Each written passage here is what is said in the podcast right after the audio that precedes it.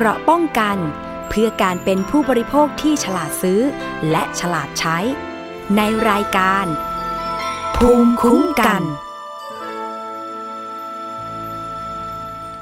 สวัสดีค่ะคุณผู้ฟังค่ะขอต้อนรับเข้าสู่รายการภูมิคุ้มกันรายการเพื่อผู้บริโภคค่ะวันนี้อยู่กับดิฉันชนาธิปไพรพงศ์นะคะสามารถรับฟังได้ผ่านเว็บไซต์นะคะก็คือ ดับเบิลยู ดับเบิลยู ดับเบิลยู ดอท ไทย พี บี เอส พอดแคสต์ ดอท คอม มีแอปพลิเคชันด้วยนะคะสามารถดาวน์โหลดไปติดตั้งในมือถือของคุณได้เลยก็คือแอปพลิเคชันไทย พี บี เอส Podcast ค่ะและนอกจากนั้นถ้าคุณใช้โทรศัพท์ iOS อยู่ก็มี Podcast ของ iOS นะคะ Android ก็มีเช่นเดียวกันรวมถึง Podcast SoundCloud และ Spotify ด้วยนะคะสำหรับท่านที่อยู่ในต่างจังหวัดค่ะอยู่ในพื้นที่ไหนก็สามารถรับฟังรายการภูมิคุ้มกันได้เพราะว่ามีสถานีวิทยุหลายๆสถานีที่เชื่อมโยงสัญญาณนำรายการของเราไปออกอากาศนะคะไม่ว่าจะเป็นช่วงเวลา สิบเอ็ดนาฬิกาถึง สิบสองนาฬิกาแบบนี้หรือว่าจะเป็นช่วงเวลาอื่นๆนะคะต้องขอบคุณทุกสถานีเลยค่ะที่เป็นพันธมิตรกันนำรายการของเราไปออกอากาศในพื้นที่เพื่อให้ผู้ฟังนะคะได้รับรู้ข้อมูลข่าวสารโดยเฉพาะเรื่องราวของผู้บริโภคค่ะไม่เฉพาะเรื่องที่เป็นปัญหาเท่านั้นนะคะเรายังพยายามที่จะไปสัมภาษณ์นะคะผู้มีความรู้ความเชี่ยวชาญที่สามารถแนะวิธีการแก้ไขปัญหาผู้บริโภคได้หรือการที่หน่วยงานต่างๆนะคะนำผู้บริโภคไปร้องเรียนหรือดำเนินการทางกฎหมายได้เช่นเดียวกันค่ะอย่างวันนี้นะคะดิฉันเองก็มีประเด็นที่จะต้องมาตามความคืบหน้าเกี่ยวกับในเรื่องของการดำเนินคดีสามล้อเอื้ออาทรนะคะซึ่งมีความคืบหน้าล่าสุดเมื่อสิบห้ากันยายนที่ผ่านมาแต่จะเป็นอย่างไรเดี๋ยวติดตามกันในช่วงหน้านะคะช่วงนี้มาฟังอีกข่าวหนึ่งก็แล้วกันค่ะมันอาจจะกระทบนะคะสำหรับผู้ที่ใช้สิทธิ์รักษาพยาบาลบัตรทองค่ะซึ่งเมื่อก่อนก็คือสามสิบบาทรักษาทุกโรคจ่ายเงินสามสิบบาทก็สามารถที่จะรักษาพยาบาลในโรงพยาบาลของรัฐได้นะคะหรือว่าโรงพยาบาลที่เป็นคู่สัญญาของรัฐได้แต่ว่าตอนนี้เนี่ยใครที่มีสิทธิ์บัตรทองก็คือไม่ต้องเสียเงินเลยสักบาทสามารถรักษาโรคได้นะคะทั้งสถานพยาบาลของภาครัฐแล้วก็คู่สัญญาของภาครัฐค่ะแต่ว่าล่าสุดนี้นะคะคุณผู้ฟังมันมีเรื่องที่เกิดขึ้นจากการสอบสวนของสปสช.เนี่ยนะคะก็คือมีการทุจริตของสถานบริการสาธารณสุขที่เป็นคู่สัญญาของสปสช.นะคะก็คือเบิกจ่ายเงินเกิน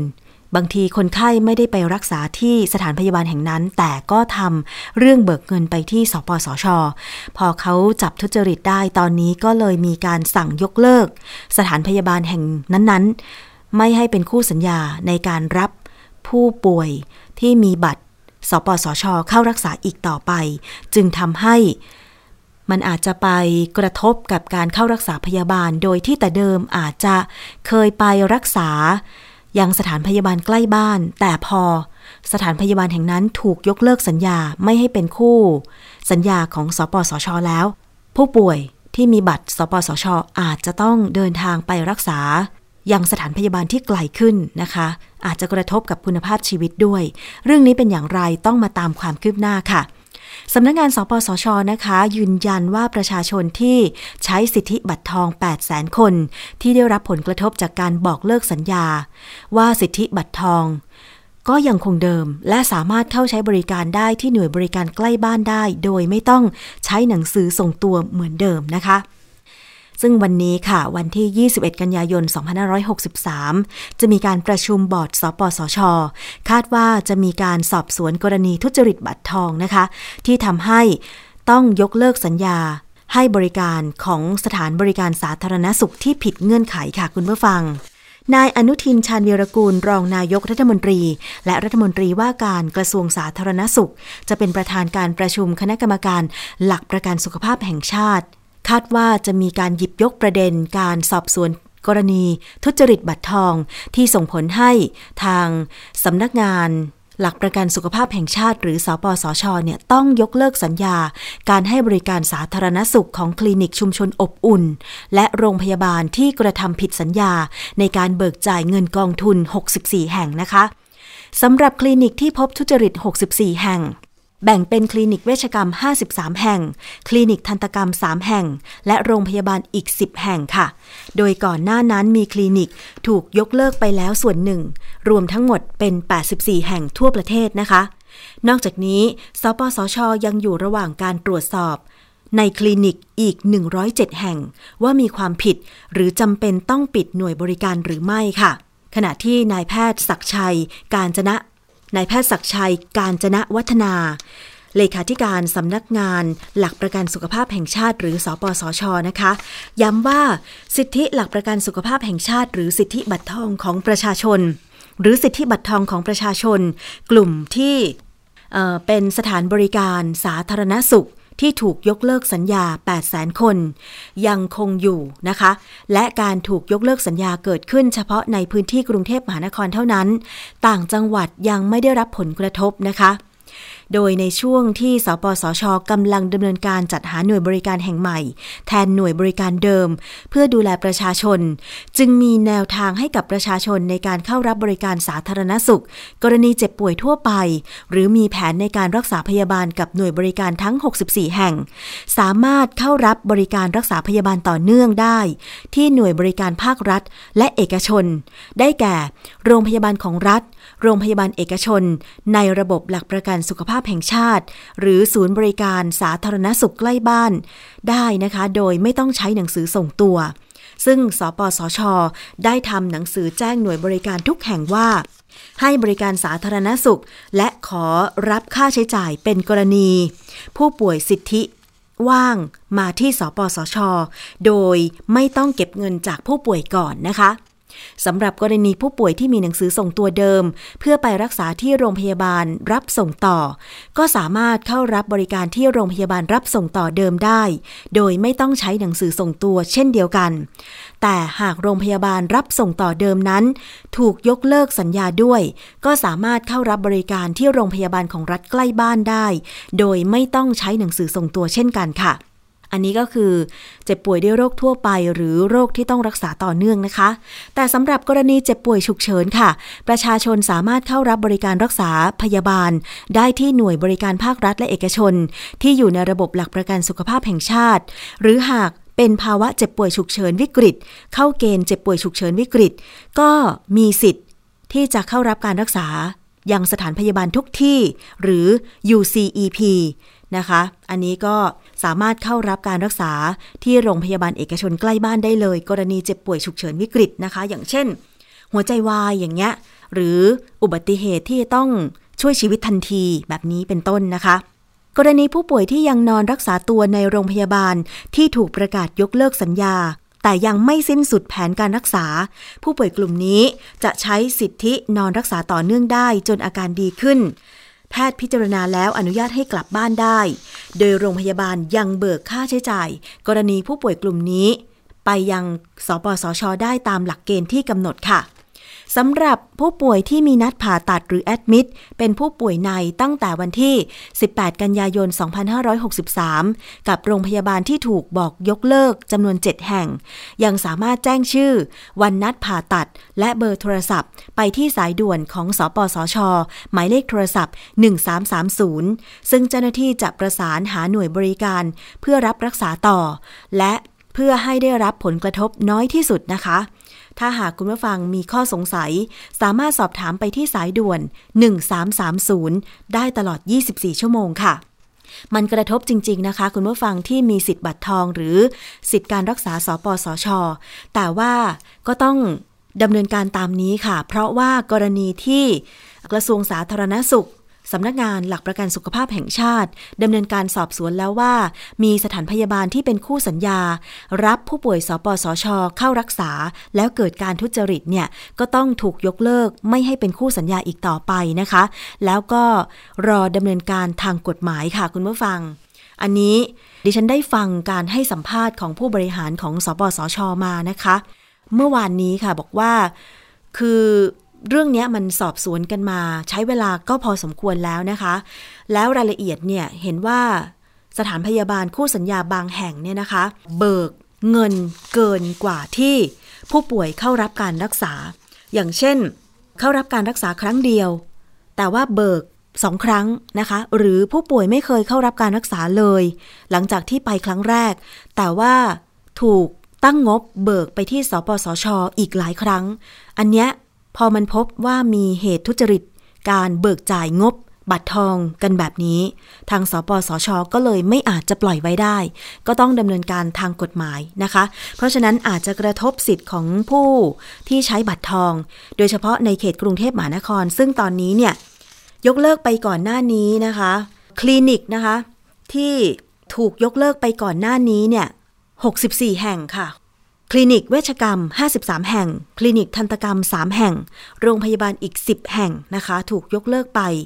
รวมทั้งสิ้นตอนนี้แปดสิบสี่แห่งในกรุงเทพมหานครนะคะอยู่ในระหว่างการตรวจสอบอีกหนึ่งร้อยเจ็ดแห่งซึ่งถ้าหากพบว่ามีความผิดก็จะต้องถูกยกเลิกไม่ให้เป็นคู่สัญญากับสปสช.ในการรับผู้ป่วยบัตรทองเข้าไปรักษาอีกต่อไปอันนี้ผู้ป่วยที่เคยไปรักษาคลินิกแห่งนี้หรือโรงพยาบาลเอกชนแห่งนี้เดิมนะคะอย่างเช่นผู้ป่วยโรคเบาหวาน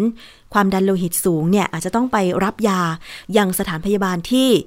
เป็นคู่สัญญาของสปสช.แต่อาจจะต้องเดินทางไกลขึ้นอันนี้อาจจะต้องยอมไปก่อนนะคะคุณผู้ฟังเพราะว่าเรื่องของการทุจริตต้องดำเนินการสอบสวนค่ะเราจะปล่อยให้เกิดการทุจริตในแวดวงไหนไม่ได้เลยนะคะต้องบอกอย่างนั้นเลยนะคะ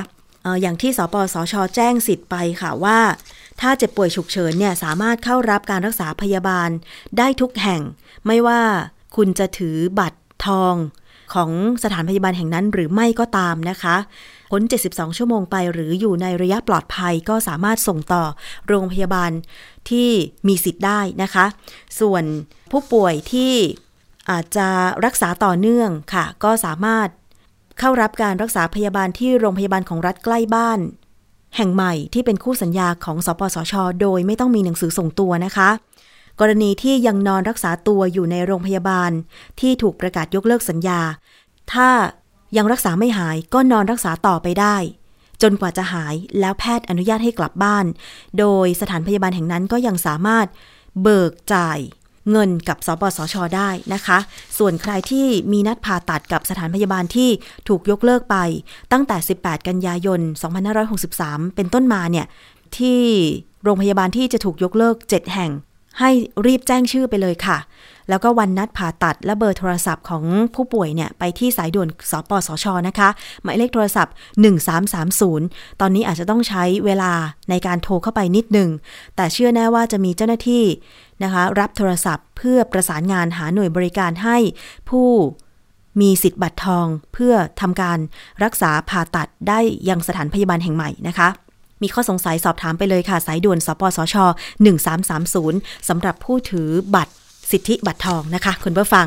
เอาละค่ะนี่คือเรื่องแรกเฉพาะเรื่องของ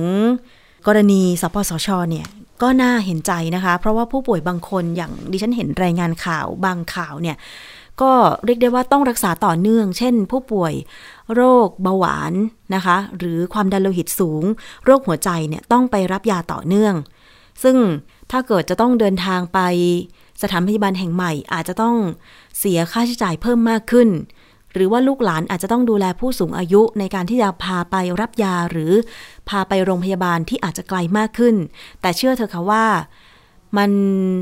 อาจจะดีกว่านะคะในการที่เราจะปล่อยให้เกิดการทุจริตเกิดขึ้นโดยไม่มีการสอบสวนนะคะคุณผู้ฟังแล้ว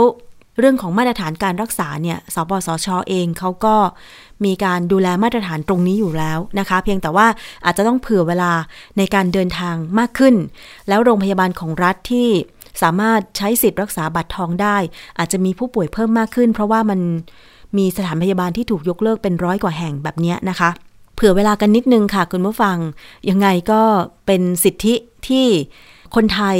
ควรจะได้รับก็คือสิทธิในการรักษาพยาบาลนะคะไม่ว่าจะเป็นสิทธิบัตรทองสิทธิประกันสังคมนะคะหรือว่าสิทธิข้าราชการนะคะซึ่งล้วนแล้วแต่เกี่ยวข้องกับคุณภาพชีวิตของคนไทยทั้งนั้นเลยค่ะคุณผู้ฟังเอาละค่ะเรายังมีอีกเรื่องนึงนะคะที่ต้องตามกันต่อเกี่ยวกับประเด็นกรณีที่มีกลุ่มผู้เสียหายค่ะ ไปกู้เงินในโครงการสามล้อเอื้ออาทรโดยตอนแรกเข้าใจว่าตัวเองนั้นเนี่ยกู้เงินจากสหกรณ์บริการจักรเพชรแต่ปรากฏว่าต่อมามีหนังสือนะคะจากธนาคารออมสินว่าเป็นหนี้แล้วจะต้องถูกฟ้องคดีก็เลยเกิดความงุนงงกันนะคะว่าที่ตัวเองเซ็นสัญญาไปเนี่ยเพื่อซื้อสามล้อในราคา สามแสน กว่าบาทเนี่ยทำไมตัวเองถึงถูกธนาคารออมสินฟ้องและวงเงินที่ฟ้องนั้นเนี่ยทำไมเกินกว่า สามแสน บาทนะคะซึ่งดำเนินการยาวนานมาเกือบสองปีแล้วความคืบหน้าล่าสุดเป็นอย่างไรเราไปฟังเรื่องนี้กันค่ะจากกรณีที่ทางมูลนิธิเพื่อผู้บริโภคนะคะนำโดยคุณนฤมลเมฆบริสุทธิ์ค่ะหัวหน้าศูนย์พิทักษ์สิทธิผู้บริโภคนะคะได้นำกลุ่มผู้เสียหายจากการกู้สินเชื่อในโครงการสามล้อเอื้ออาทรแล้วก็กลุ่มผู้เสียหายที่กู้เงินกับสหกรณ์บริการจักรเพชรนะคะเดินทางไปเจรจาร่วมกัน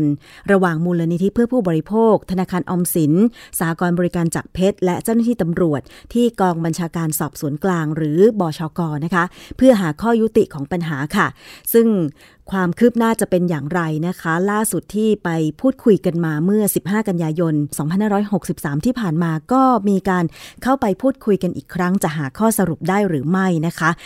ตอนนี้ดิฉันจะพูดคุยกับคุณนฤมลค่ะสวัสดีค่ะคุณนฤมลค่ะสวัสดีค่ะค่ะความคืบหน้าเป็นยังไงคะกับการช่วยเหลือกลุ่มผู้เสียหายที่อาจจะเรียกว่าเป็นคดีเป็นเรื่องที่ซับซ้อนมากๆเลยนะคะเท้าความให้คุณผู้ฟังฟังนิดนึงได้ไหมคะว่าเกิดจากปัญหาอะไรคะคุณนฤมลค่ะคือเกิดจากโครงการที่ทางกรมการขนส่งทางบกเนี่ยเขาเปิดให้จดทะเบียนสิทธิ์การมีสามล้อนะคะของผู้ที่ขับรถรับจ้างสามล้อสาธารณะค่ะแล้วก็โครงการนี้ก็พอได้รับสิทธิ์เนี่ยก็จะมีสหกรณ์บริการจักรเพชรเนี่ยเข้ามาเป็นตัวกลางในการจัดหารถแล้วก็จัดหาสินเชื่อแต่ปัจจุบันแต่แล้วก็มีการเซ็นเอกสารกันนะฮะแล้วก็มีการผัดสหกรณ์ก็ไปจัดคนมาผัดกันค้ำผัดกันเซ็นนะคะก็กลุ่มผู้ผู้ซื้อสามล้อเนี่ยก็ไปทำสินเชื่อไว้ก็ตอนแรกก็คิดว่าเป็นของสหกรณ์นะคะอยู่ๆก็มีหมายศาลมาที่บ้านถูกฟ้องคดีถูกธนาคารออมสินฟ้องนะคะให้เรียกให้ชำระหนี้นะคะทั้งที่จริงๆแล้วเขาก็ไม่ทราบมาก่อนนะคะว่าเอกสารที่เขาเซ็นเนี่ยมันเป็นเอกสารคือผู้ที่ขับสามล้อเนี่ยเข้าใจว่าเป็นไฟแนนซ์ก็คือคนที่เป็นเจ้าของเนี่ยเป็นไฟแนนซ์ก็คือน่าจะเป็นธนาคารหรืออะไรสักอย่างนึงแต่พอมาดูสัญญาแล้วมันไม่ใช่มันเป็นการกู้ยืมเงินทั่วไปนะคะเพื่อไปใช้ประกอบอาชีพนะคะก็มีเป็นสัญญากู้ยืมเงินเพื่อการบริโภคเลยกับสหกรณ์จักรเพชรเนี่ยนะคะไม่ใช่ค่ะมันเป็นอ่ามันมีเกิดสัญญาอยู่สองส่วนส่วนแรกก็คือเป็นการกู้ยืมเงินจากธนาคารออมสินโดยเป็นกลุ่มผู้เสียหายสามล้อเนี่ยผัดกันค้ำกันเองนะคะผัดกันกู้ผัดกันค้ำนะคะแล้วก็อ่าโดยทำสัญญาโดยเอ่อเมื่อเขาไปติดต่อที่จะซื้อรถกับสหกรณ์เนี่ยค่ะนะฮะสหกรณ์ก็พาเขาเป็นคนไปทำสัญญาตัวฉบับนั้นโดยเขาก็คิดว่าการทำสัญญาฉบับนั้นเนี่ยมันก็แค่ทำสัญญาเพื่อเอาเงินมาซื้อรถกับสหกรณ์นะคะก็คิดว่าตัวเองก็ไม่ได้มีหนี้สินอะไรมากมายไปกว่าราคารถ สามแสน บาทประมาณ สามแสน บาทนะคะอยู่มาวันหนึ่งเขาก็ถูกธนาคารออมสินฟ้องคดีนะคะเรียกให้ชำระหนี้ ห้าแสน นะคะก็เลยงงกันใหญ่ว่าเอ๊ะตัวเองเป็นหนี้ ห้าแสน ตั้งแต่เมื่อไหร่นะคะก็เลยเป็นที่มาของเรื่องนี้นะคะว่าจากกระบวนการสืบสวนนะคะไอ้สอบข้อเท็จจริงอะค่ะก็พบว่าตอนที่ผู้เสียหายไปเซ็นที่สหกรณ์เนี่ยก็ไม่ทราบว่าเซ็นสัญญาเนี่ยมีจำนวนตัวเลขอยู่ที่เท่าไหร่นะคะก็คือในใบสัญญาไม่ได้มีการกรอกตัวเลขของการกู้ใช่ไหมคะก็ก็มีทั้งกรอกและก็ไม่ได้กรอกนะคะส่วนที่อ่าแล้วก็มีการเซ็นพอเซ็นคือตอนขณะที่เซ็นเนี่ยทุกคนก็ถูกเร่งให้เซ็นนะคะบอกว่ามีคนรออยู่เยอะแยะรีบเซ็นเซ็นโดยที่ก็ไม่ได้อ่านเอกสารเลยได้เซ็นตามเลขตัวเลขที่ทางเจ้าหน้าที่เขาชี้ให้เซ็นตรงไหนก็เซ็นนะคะทุกคนก็เซ็นแบบนี้หมดแล้วก็ไม่ได้ดูว่าตัวเลขตัวเองเนี่ยเป็นหนี้อยู่ที่เท่าไหร่ปรากฏว่าเมื่อถูกฟ้องเนี่ยเราก็เอ่อเมื่อมีปัญหาเนี่ยค่ะมูลนิธิก็เชิญทุกฝ่ายมาเจรจาก็พบว่าธนาคารเนี่ยก็มีตัวกรมส่งเสริมสหกรณ์เข้ามาด้วยนะคะกรมส่งเสริมสหกรณ์เข้ามาก็มาตรวจสอบให้เราก็พบว่าเอกสารที่ที่สหกรณ์เนี่ยมันมีการ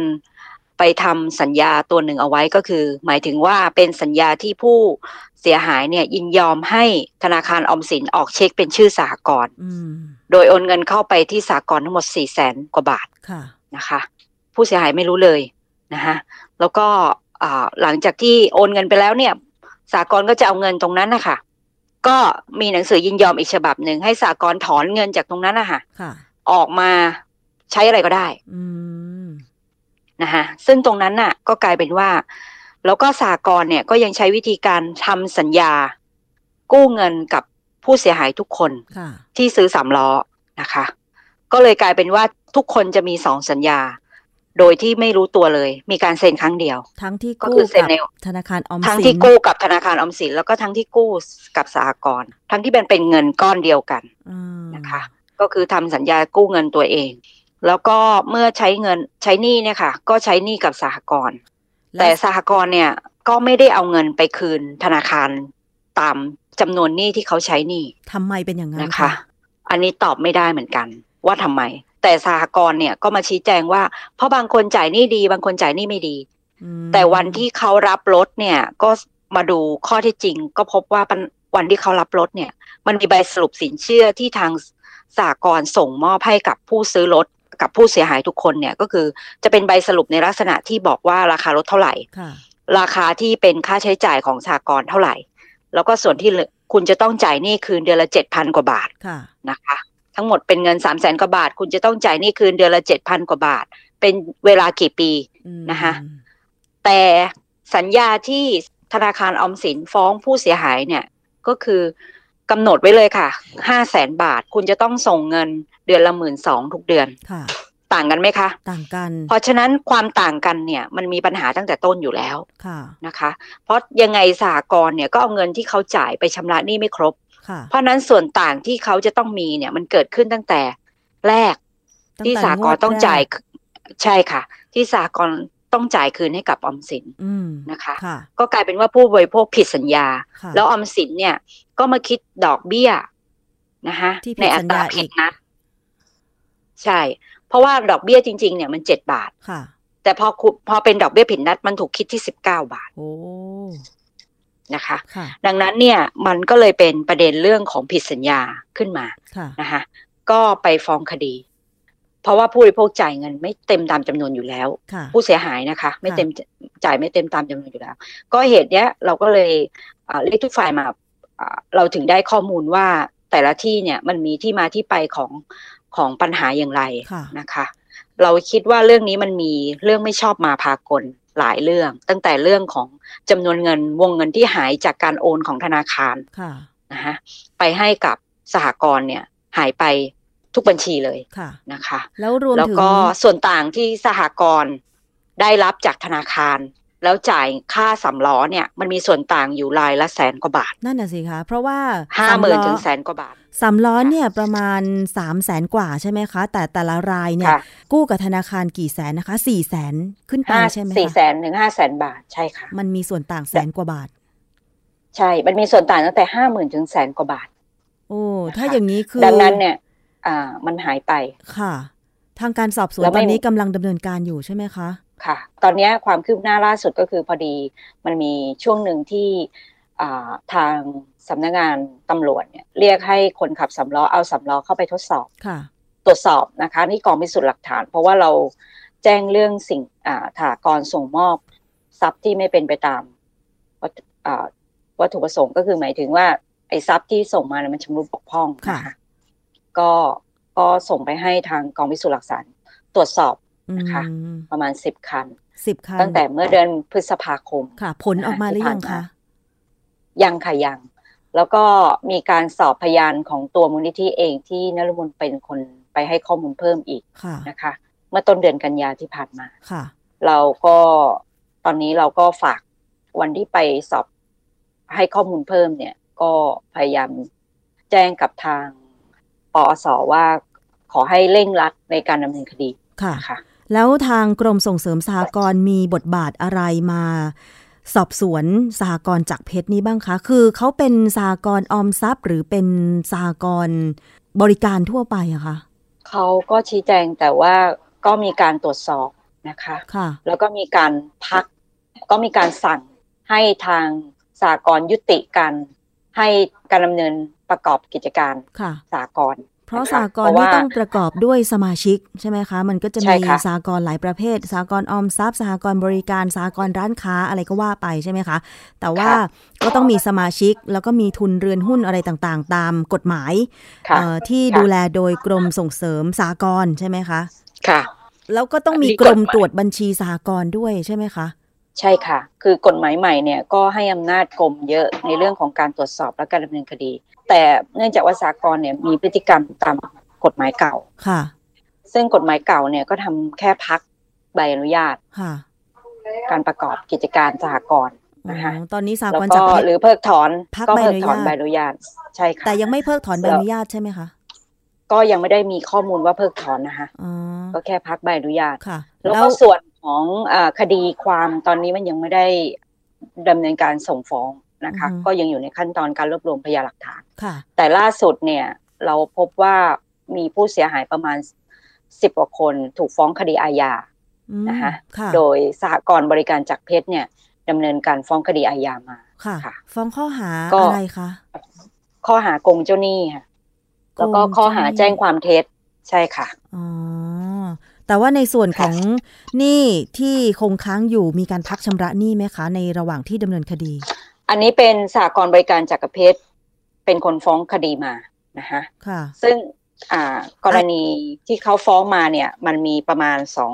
สองสามข้อสองสามข้อกล่าวหานะคะก็คือเรื่องของการแจ้งความที่เป็นเท็จต่อพนักงานแล้วก็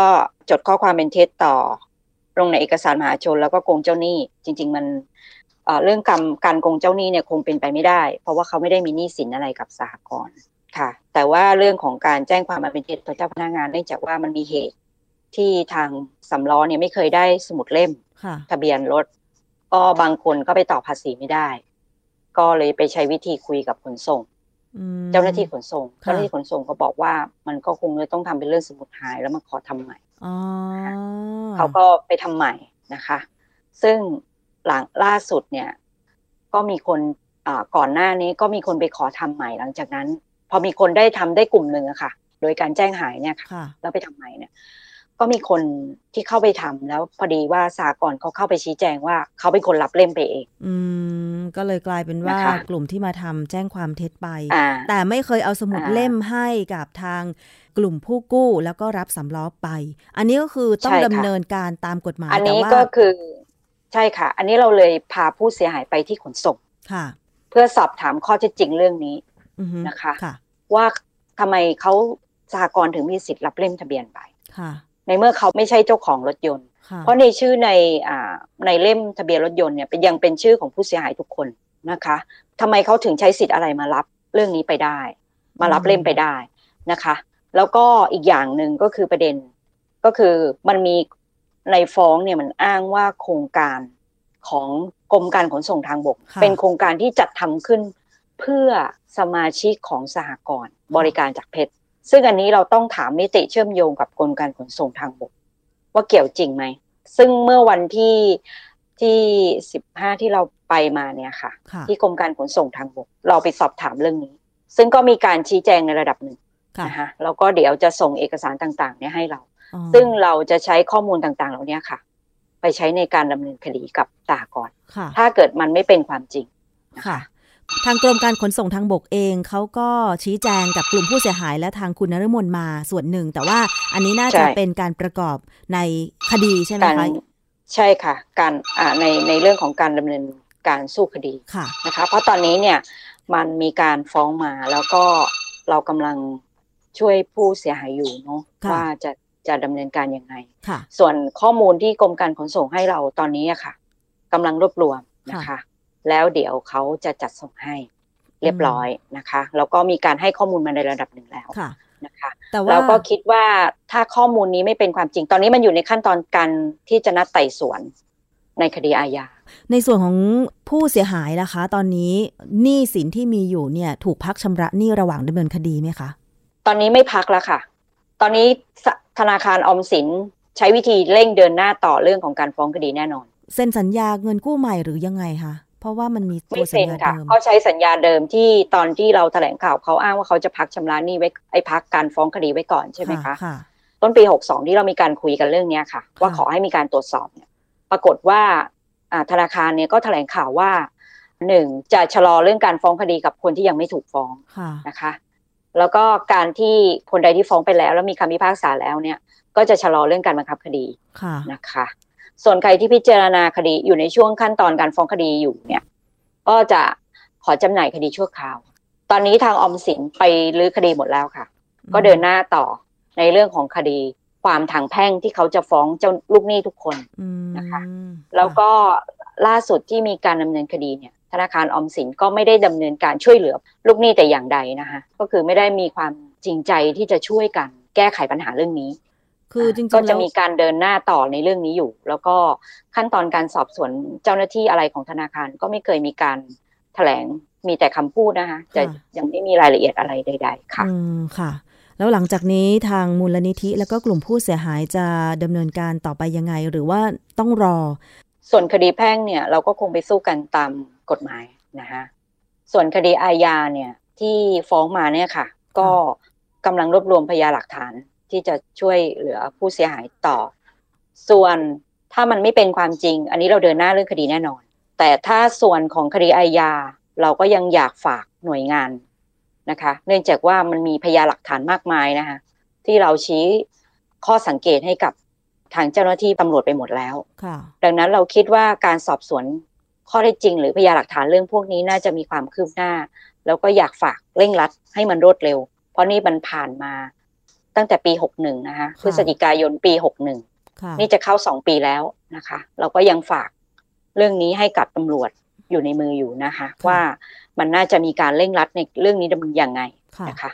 เพราะมันเป็นคดีที่กระทบต่อความเป็นอยู่แล้วก็เศรษฐกิจของสังคมค่ะนะคะเพราะว่ามีหน่วยงานอย่างน้อยๆของภาครัฐเนี่ยเกี่ยวข้อง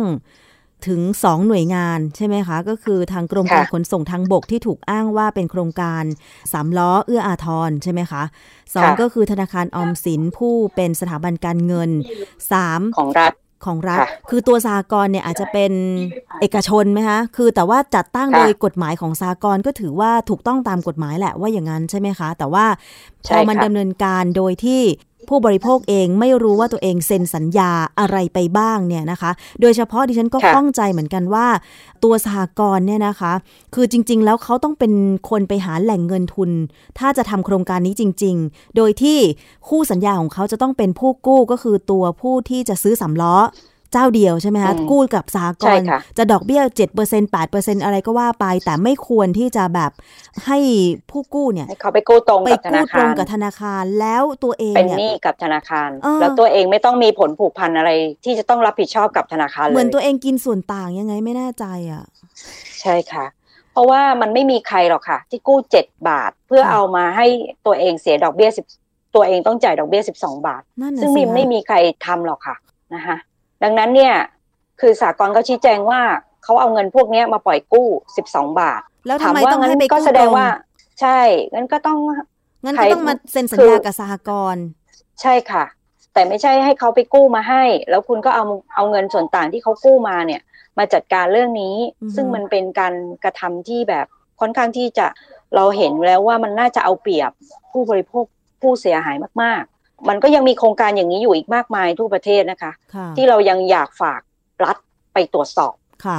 อ่ะอันนี้เดี๋ยวเรารอความคืบหน้านะคะหลังจากที่ทางมูลนิธิเพื่อผู้บริโภคกลุ่มผู้เสียหายจากโครงการสามล้อเอื้ออาทรซึ่งเข้าใจว่ามีหลายสิบคนที่ตอนนี้เนี่ยเรามีผู้เสียหายอยู่ในมือในกรณีที่ถูกธนาคารฟ้องเนี่ยสองร้อยสิบแปดรายโอ้ยสองร้อยสิบแปดรายค่ะแล้วก็มีกลุ่มผู้เสียหายอื่นที่ไม่ใช่ตัวสามล้ออีกร้อยกว่ารายที่เกี่ยวข้องกับสหกรณ์แล้วก็ออมสินนี้นะคะรวมแล้วเนี่ยสามร้อยสามสิบแปดรายค่ะเอาละค่ะเดี๋ยวถ้ามีความคืบหน้าเรื่องคดีจะขอพูดคุยกับคุณนฤมลอีกนะคะวันนี้ขอบคุณมากเลยค่ะที่ให้ข้อมูลนะคะค่ะยินดีค่ะสวัสดีค่ะต้องตามกันต่อนะคะมันเกี่ยวข้องกับหลายภาคส่วนจริงๆค่ะค คือกลุ่มผู้เสียหายที่จะซื้อสามล้อเครื่องเนี่ยนะคะจากโครงการเอื้ออาทรเนี่ยเข้าใจว่าตัวเองไปกู้กับสหกรณ์จักรเพชรแต่ว่าเอกสารที่เซ็นไปเนี่ยนะคะบางคนก็ระบุจำนวนเงินบางคนก็ไม่ได้ระบุแล้วเซ็นเอกสารไม่รู้กี่ฉบับโดยถูกเร่งให้เซ็นนะคะแล้วก็ไม่ได้อ่านข้อความปรากฏว่าสุดท้ายตัวเองกลายเป็นหนี้ทั้งธนาคารออมสินนะคะทั้งๆ ท, ที่ตัวเองขอกู้ สามแสน กว่าบาทแต่เป็นหนี้ สี่แสน ถึง ห้าแสน บาทถามว่าสหกรณ์มีสิทธิ์มีอำนาจอะไรที่ไปรับเช็คเงินจากธนาคารออมสินนะคะคืออันนี้มันเป็นสิ่งที่จะต้องหาข้อเท็จจริงให้ได้เลยค่ะคุณผู้ฟังเพราะฉะนั้นผู้บริโภคคะเวลาจะทำสัญญาก็ขอให้ดูให้ถ้วนทีอย่าเพิ่งไปรีบเซ็นต้องอ่านให้ครบถ้วนโดยเฉพาะสัญญากู้เงินนะคะคุณผู้ฟังไม่ว่าจะเป็นกู้ซื้อบ้านกู้ซื้อรถกู้เพื่อการบริโภคนะคะกู้เงินกยศหรืออะไรก็ตามเนี่ยตัวเลขมันต้องชัดเจนว่าเรากู้วงเงินเท่าไหร่ดอกเบี้ยเท่าไหร่นะคะแล้วก็บวกลบคูณหารกันออกมาเอ่อดอกเบี้ยคงที่กี่ปีใช่ไหมคะหลังจากนั้นลบ เอ็ม แอล อาร์ เอ็ม อาร์ อาร์ กี่เปอร์เซ็นต์คือมันจะต้องมีถูกระบุอย่างชัดเจนเนี่ยจะได้ไม่เกิดปัญหาแบบนี้เกิดขึ้นนะคะเพราะว่ามันก็จะมีคนที่อาจจะอาศัยช่องโหว่ช่องว่างซิกแซกได้แบบนี้แหละคุณผู้ฟังเดี๋ยวรอก็แล้วกันนะคะเพราะว่าตรงนี้เนี่ยดิฉันก็อยากจะเห็นการดำเนินการของเจ้าหน้าที่ของภาครัฐนะคะฝากคุณตำรวจด้วยก็แล้วกันเร่งรัดดำเนินคดี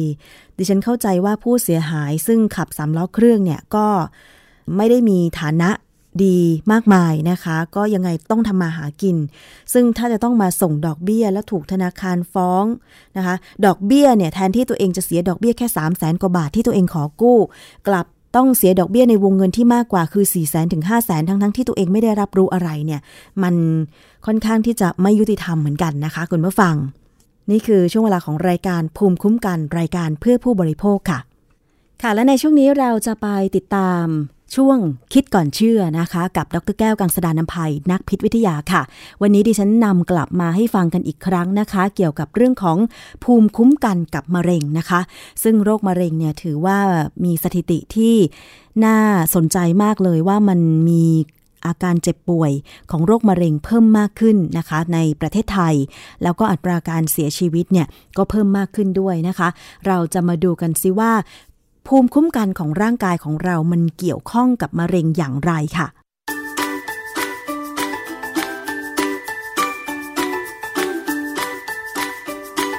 ช่วงคิดก่อนเชื่อคนไทย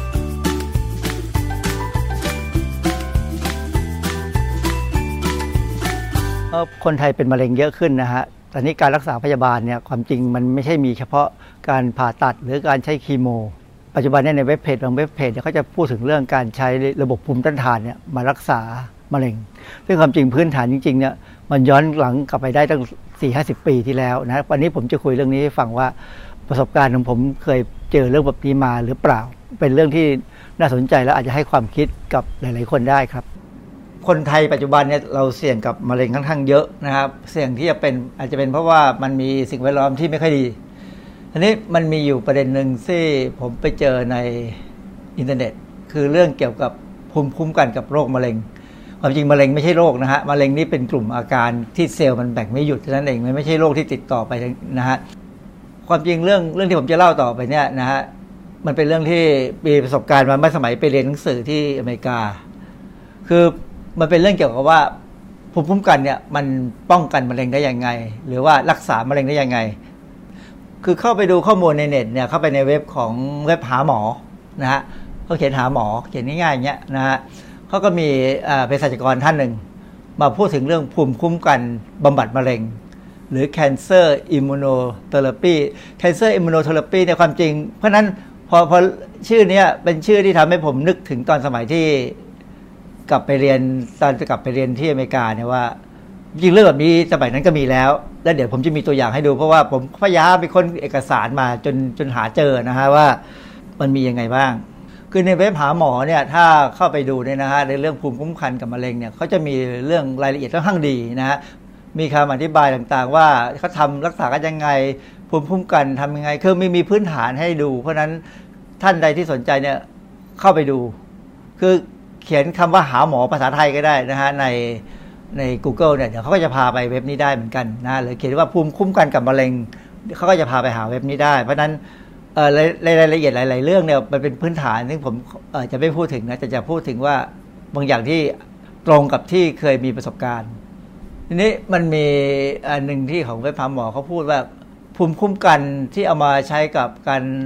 รักษาบำบัดโรคไม่ใช่รักษาโรคนะบำบัดโรคเขาเขียนว่ารักษาความจริงคำว่ารักษากับบำบัดมันต่างกันรักษาเนี่ยมันคือทำให้คงที่คงอยู่แต่ถ้าบำบัดจะทำให้หายไปนะเพราะฉะนั้นอินเทอร์เน็ตเยอะแยะเนี่ยใช้ศัพท์ภาษาไทยผิดนะฮะอันนี้แสดงว่าการศึกษาทั้งด้านภาษาไทยของเราเนี่ยแย่นะฮะต้องบอกว่าภูมิคุ้มกันบำบัดโรคมะเร็งหรือบำบัดมะเร็งอะไรได้บ้างเช่นมะเร็งต่อมลูกหมากนี่ต่อมน้ำเหลืองเม็ดเลือดขาวผิวหนังปอดนะแล้วก็ไตอันนี้คือสำหรับผมเนี่ยมะเร็งต่อมน้ำเหลืองเนี่ยรู้ว่าบำบัดได้เพราะว่าสมัยที่ตอนที่เรียนอเมริกาเนี่ยมีเพื่อนคนหนึ่งเขามีลุงเป็นมะเร็งต่อมน้ำเหลืองนะแล้วเขาบอกว่าลุงเขาหายแล้วบอกเอ้ยมะเร็งรักษาหายได้เหรอเขาบอกรักษาได้ตอนนี้เป็นมะเร็งชนิดเดียวที่เมื่อสี่สิบปีที่แล้วเนี่ยสามสี่สิบปีที่แล้วเนี่ยรักษาได้แต่ปัจจุบันนี่มีมะเร็งอีกหลายอย่างนะฮะที่รักษาได้โดยเฉพาะอันนี้เขาพูดเป็นเชิงว่าภูมิคุ้มกันเนี่ยเอามาใช้รักษาพวกนี้ได้นะฮะทีนี้เข้าไปในอีกเว็บหนึ่งชื่อเว็บหมอมะเร็งก็เป็นเว็บที่เขียนคำว่าหมอมะเร็งเดี๋ยวเข้าไปใน Google เนี่ยเขาก็จะพาไปเขาก็มีความรู้เกี่ยวกับมะเร็งและการรักษามะเร็งอยู่เหมือนกันสิ่งที่เขาพูดอันนึงที่ผมอยากจะนำมาเสนอคือว่าในระบบภูมิต้านทานของเราเนี่ยมันมีเซลล์อยู่ชนิดหนึ่งเราเรียกว่า เอ็น เค cell หรือ natural killer cell เนี่ยเซลล์นี้เป็นเซลล์พิเศษที่จะคอยแยกว่าเซลล์ที่ติดเชื้อหรือเซลล์มะเร็งเนี่ยมันมันจะต่างจากเซลล์ปกติของร่างกายเรานะฮะตัว เอ็น เค cell เนี่ยจะเขาจะดูที่ผิวของโมเลกุลของเซลล์ซึ่งภาษาทางภูมิต้านทานหรืออิมมูโนโลจีเนี่ยเขาบอกว่าเขาใช้คำว่า major histocompatibility complex คือ เอ็ม เอช ซี เนี่ยคือ เอ็น เค cell เนี่ยเขาจะไปดูว่าบนผิวเซลล์ที่ผ่านผ่านมาเนี่ยที่ผ่านอยู่ในในหลอดเลือดเนี่ยมันเป็นเป็น เอ็ม เอช ซี ที่ปกติหรือผิดปกติซึ่งถ้าเป็นเซลล์มะเร็งเนี่ยมันจะต่างกันออกไปเพราะนั้นถ้าเป็นเซลล์มะเร็งเมื่อไหร่เนี่ย เอ็ม เอช ซี เนี่ยเขาจะจัดการทำลายถ้าถ้าเซลล์ เอ็ม เอช ซี เอ้ยเจ้าเจ้า เอ็น เค เซลล์เนี่ยเป็นเม็ดเลือดขาวตัวหนึ่งเหมือนกันนะฮะเพราะฉะนั้นถ้าเม็ดเลือดขาวเราแข็งแรงถ้าระบบภูมิต้านทานเราดีเนี่ยเราสามารถจะกำจัดพวกเซลล์มะเร็งที่เกิดขึ้นตามธรรมชาติหรือเกิดขึ้นโดยการกระตุ้นอะไรก็ตามเนี่ยได้มีการประเมินพยายามประเมินด้วยด้วยข้อมูลจากตัวเลขเนี่ยบอกว่าร่างกายเราเนี่ยมีเซลล์มะเร็งเกิดขึ้นประมาณวันละ แปดพัน เซลล์ซึ่ง แปดพัน เซลล์เนี่ย เอ็น เค เซลล์จะพยายามทำลายให้หมดหรือถ้ามันรอดไปได้มันก็ไปหลบเฉยๆนะฮะดังนั้นเพราะนั้นเราจะสังเกตว่าคนที่สูงอายุเนี่ยพอแก่ตัวไปแล้วมักจะเป็นมะเร็งตายได้เหมือนกันเนื่องจากว่าระบบภูมิต้านทานหรือ เอ็น เค เซลล์เนี่ยโดยเฉพาะ เอ็น เค เซลล์เนี่ยมันอาจจะอ่อนแอลงเซลล์มะเร็งก็หลุดออกมาได้นะฮะก็อันนี้ก็เป็นเรื่องที่ว่าต้องพยายามอย่าให้ภูมิต้านทานอ่อนแอวันนี้ผมจะย้อนหลังกลับไปอีกประมาณห้าสิบปีสมัยผมเป็นเด็กๆสมัยผมเป็นเด็กๆเนี่ยตอนนั้นจำได้อยู่ป .สาม ป .สี่ เนี่ยก็มีอนามัยของของเทศบาลนครกรุงเทพเนี่ยมาฉีดวัคซีนแต่ไม่ใช่วัคซีนธรรมดาที่จะฉีดตอนแรกเขาจะฉีดที่ท้องแขนตรงใกล้ๆข้อศอกเนี่ยท้องแขนเนี่ยฉีดฉีดเข้าไปเข็มหนึ่งเสร็จแล้วก็บอกอีก สองสาม วันจะมาตรวจมาตรวจปั๊บเนี่ยเขาก็จะเอาไม้บรรทัดมาวัดว่ามันเป็นปื้นและมันเป็นแบบเหมือนกับเป็นปื้นแดงนี่ประมาณเท่าไหร่ปรากฏว่าถ้าถ้าเป็นปื้นแดงมีรัศมีใหญ่เนี่ยเขาก็จะปล่อยไปปล่อยไปหมายความว่าไม่ต้องฉีดซ้ำต่อแต่คนที่มีผื่นแดงๆเล็กๆไม่ไม่ไม่ใหญ่นะพวกนั้นจะต้องเจอต่อไปอีกหนึ่งเข็มคือคืออันนี้เป็นการทำเทอร์บิคิวลินเทสเพื่อทดสอบว่าเรามีภูมิต้านทานวัณโรคไหมคือถ้าคนที่มีผื่นใหญ่เนี่ยแสดงว่าคนนั้นมีภูมิต้านทานวัณโรคแสดงว่าเคยสัมผัสกับวัณโรคมาแล้วแต่สัมผัสในปริมาณน้อยร่างกายสร้างภูมิต้านทานได้เองคนนี้ก็จะเป็นคนที่สู้กับวัณโรคได้สมัยผมเด็กๆเนี่ยวัณโรคเป็นโรคอันตรายมากส่วนคนที่พอเขาฉีดเทอร์บิคิวลินเทสเข้าไปแล้วเนี่ยผื่นขึ้นมานิดเดียววัดได้ไม่ถึงเซนแสดงว่าคนนั้นอยู่ คนนั้นเป็นคนโชคดีหมายความว่าอยู่ในสภาวะที่ไม่เคยไปสัมผัสกับเชื้อวัณโรคเลยจำเป็นที่จะต้องกระตุ้นให้มีภูมิต้านทานวัณโรคที่เขาฉีดที่เขาบอกว่าฉีดวัคซีน บี ซี จี นะฮะ บี ซี จี นี่จริงๆแล้วมันเป็นมันเป็นเปลือกของเซลล์แบคทีเรียซึ่งเขาเอามาใช้สำหรับเป็นตัวกระตุ้นภูมิต้านทานปรากฏว่าเป็นการฉีดวัคซีนที่จำไปจนตายเพราะว่าทรมานมากเนื่องจากเข็มใหญ่มากแล้วก็ก่อนจะฉีดจะเผาไฟทันทีเลยเผาไฟเห็นจนแดงแล้วก็มาฉีดเราแล้วคนที่ฉีดทุกคนในรุ่นผมเนี่ยจะมีลักษณะของคีลอยด์เกิดขึ้นแบบนี้นะฮะแต่ของผมบางกว่านี้แล้วแบนไปแล้วแต่บางคนเป็นมากกว่านี้แล้วบางคนเนี่ยกระจายด้วยซึ่งไม่มีทางรักษาตัดก็ลำบากเพราะว่าตรงบริเวณคีลอยด์เนี่ยมันจะมีเส้นเลือดฝอยมาเลี้ยงมากถ้าผ่าเข้าไปเนี่ยเลือดพุ่งเลยนะฮะเพราะนั้นก็ต้องเป็นการยอมรับแต่หลังจากนั้นอีกยี่สิบประมาณยี่สิบปีการระบบการฉีด บี ซี จี ก็ดีขึ้นอ้อไม่ต้องมาฉีดที่ไหล่ก็แค่ฉีดธรรมดาก็ไม่เป็นแผลเป็นกันเท่าไหร่ก็ได้ว่าเป็นบุญของเด็กสมัยนี้ยกเว้นบางคนที่แพ้มากๆก็จะเป็นขึ้นมาได้ลักษณะนี้คือเนื้องอกที่ไม่ไม่อันตรายนะฮะแต่มันโดนมันก็เจ็บเหมือนกันทีนี้ไอ้เจ้าการฉีด บี ซี จี เนี่ยเป็นเรื่องที่ผมจะเล่าให้ฟังเพราะว่าตอนที่ผมไปเรียนเนี่ยที่ที่มหาวิทยาลัยที่ผมไปเรียนเนี่ยเขาจะมีมันเป็นมหาวิทยาลัยทางด้านเกษตรเพราะนั้นก็จะมีคณะสัตวแพทย์ก็จะมีอาจารย์ท่านหนึ่งชื่อไคลชูสเตอร์นะกับทีมของเขาเขาศึกษาเรื่องเกี่ยวกับการใช้วัคซีน บี ซี จี เนี่ยรักษามะเร็งที่ตาของวัวนะฮะคือจริงๆเขาไม่ได้รักษาคือคือในการวิจัยของเขาเนี่ยของดรไคลชูสเตอร์เนี่ยเขาทำให้วัวเนี่ยมีเป็นมะเร็งที่ตาโดยการฝังเนื้อเยื่อมะเร็งเข้าไปที่ตาวัวคือวัวธรรมดาเนี่ยทำให้มันเป็นมะเร็งที่ตาจากนั้นเนี่ยเขาก็เอา บี ซี จี วัคซีน บี ซี จี อย่างที่เราฉีดป้องกันวัณโรคเนี่ยมาฉีดที่รอบๆตาวัวพอฉีดไปแล้วสักพักหนึ่งเขาก็จะดูที่ว่ามีมีการบำบัดได้ไหมวัวนี่หายได้ไหมปรากฏว่า อ, อันนี้เป็นรูปคือคือตอนที่ผมไปเรียนเนี่ยเขาเขามีเอกสารเป็นเป็นเอกสารเผยแพร่ในมหาวิทยาลัยเนี่ยเป็นคล้ายกับเป็นข่าวสารเนี่ยเป็นรูปสีด้วยซ้ำนะแต่ผมยังหาไม่เจอว่ามันอยู่ไหนก็เลยต้องไปค้นจากบทความวิชาการที่สามารถย้อนหลังกลับไปสมัยนั้นได้เนี่ยนี่คือวัวที่เป็นมะเร็งที่ตาซึ่งคือจริงๆมันเป็นมะเร็งเพราะว่าเขาทำให้ตามันเป็นมะเร็งด้วยการเอาเนื้อเยื่อของมะเร็งเนี่ยใส่เข้าไปเสร็จแล้วก็ฉีดวัคซีน บี ซี จี รอบๆตาวัวเวลาผ่านไปผ่านไปผ่านไปตาวัวหายเป็นปกติได้แต่ไม่ได้หมายความว่าทุกตัวไปหายหมดนะเขาในงานวิจัยชิ้นที่ผมอ่านอยู่เนี่ยเขาบอกว่าเขาเขาใช้เขาใช้วัวยี่สามตัวปรากฏว่าบำบัดให้วัวพวกนี้ปรากฏว่าห้าตัวหกตัวเนี่ยมีชีวิตอยู่ได้โดยที่มีห้าตัวเนี่ยตาหายดีแบบนี้เลยส่วนอีกตัวนึงอาจจะหายไม่ดีนักแต่ว่ามะเร็งก็หยุดไม่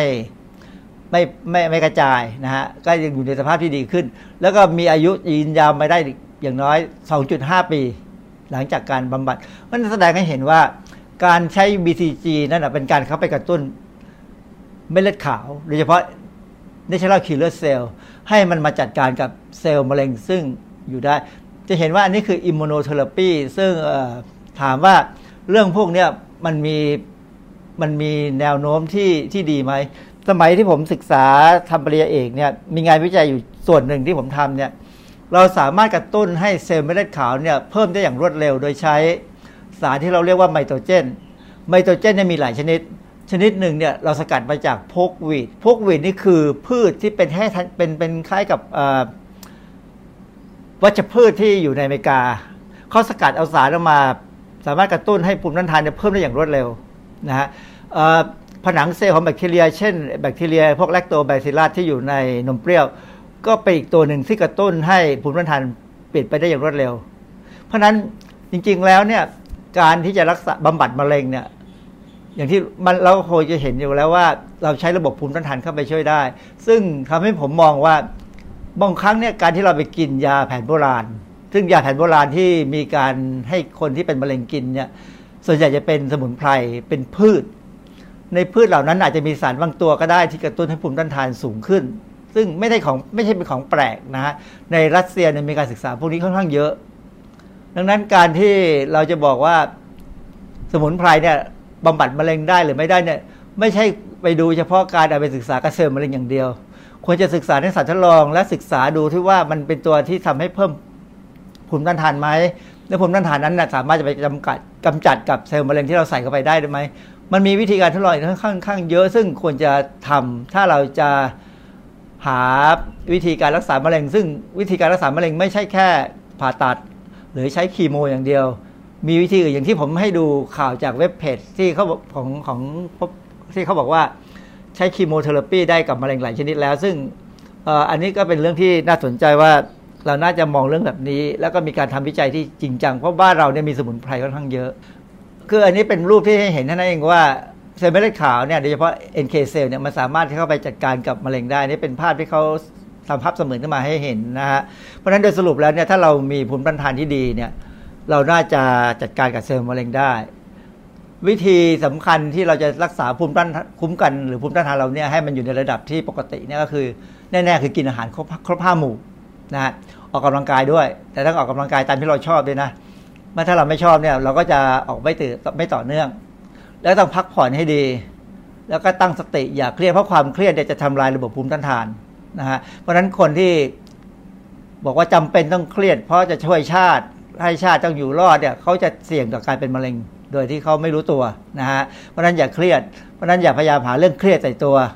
แล้วก็ถ้าเป็นไปได้เจริญวิปัสสนาซะบ้างนะฮะคือหาธรรมะมันยังมีอีกเขามีอะไรทั้งหลายอย่างรวมถึงการกินอาหารอย่างที่ผมบอกว่ากินผักบางอย่างเนี่ยมันก็อย่างเมื่อเรากินเราบอกว่าเรากินต้มตำมีถั่วฝักยาวถั่วฝักยาวดิบๆเนี่ยมีสารพิษบางชนิดซึ่งสามารถกระตุ้นภูมิต้านทานได้นะเพราะฉะนั้นการที่คนที่กินส้มตำแล้วมีความเสี่ยงกับการเป็นมะเร็งต่ำลงกว่าเดิมเนี่ยอย่างหนึ่งก็คือการที่มีสารพิษบางอย่างในถั่วฝักยาวนี่แหละครับที่อาจจะเป็นกระตุ้นให้ภูมิต้านทานเนี่ยดีขึ้นมาได้เพราะฉะนั้นก็ถ้าทำอย่างนี้ได้เนี่ยเราก็คงจะลดความเสี่ยงของการเป็นมะเร็งได้ช่วงคิดก่อนเชื่อ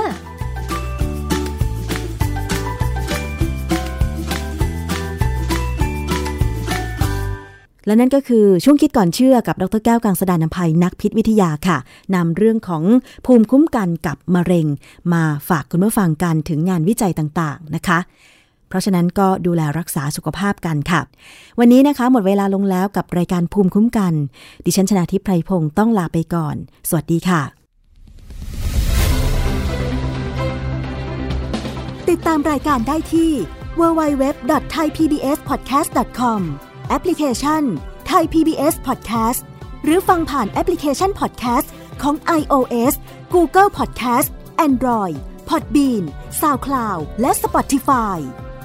ติดตามความเคลื่อนไหวของรายการและแสดงความคิดเห็นโดยกดถูกใจที่ เฟซบุ๊ก ดอท คอม สแลช ไทย พี บี เอส พอดแคสต์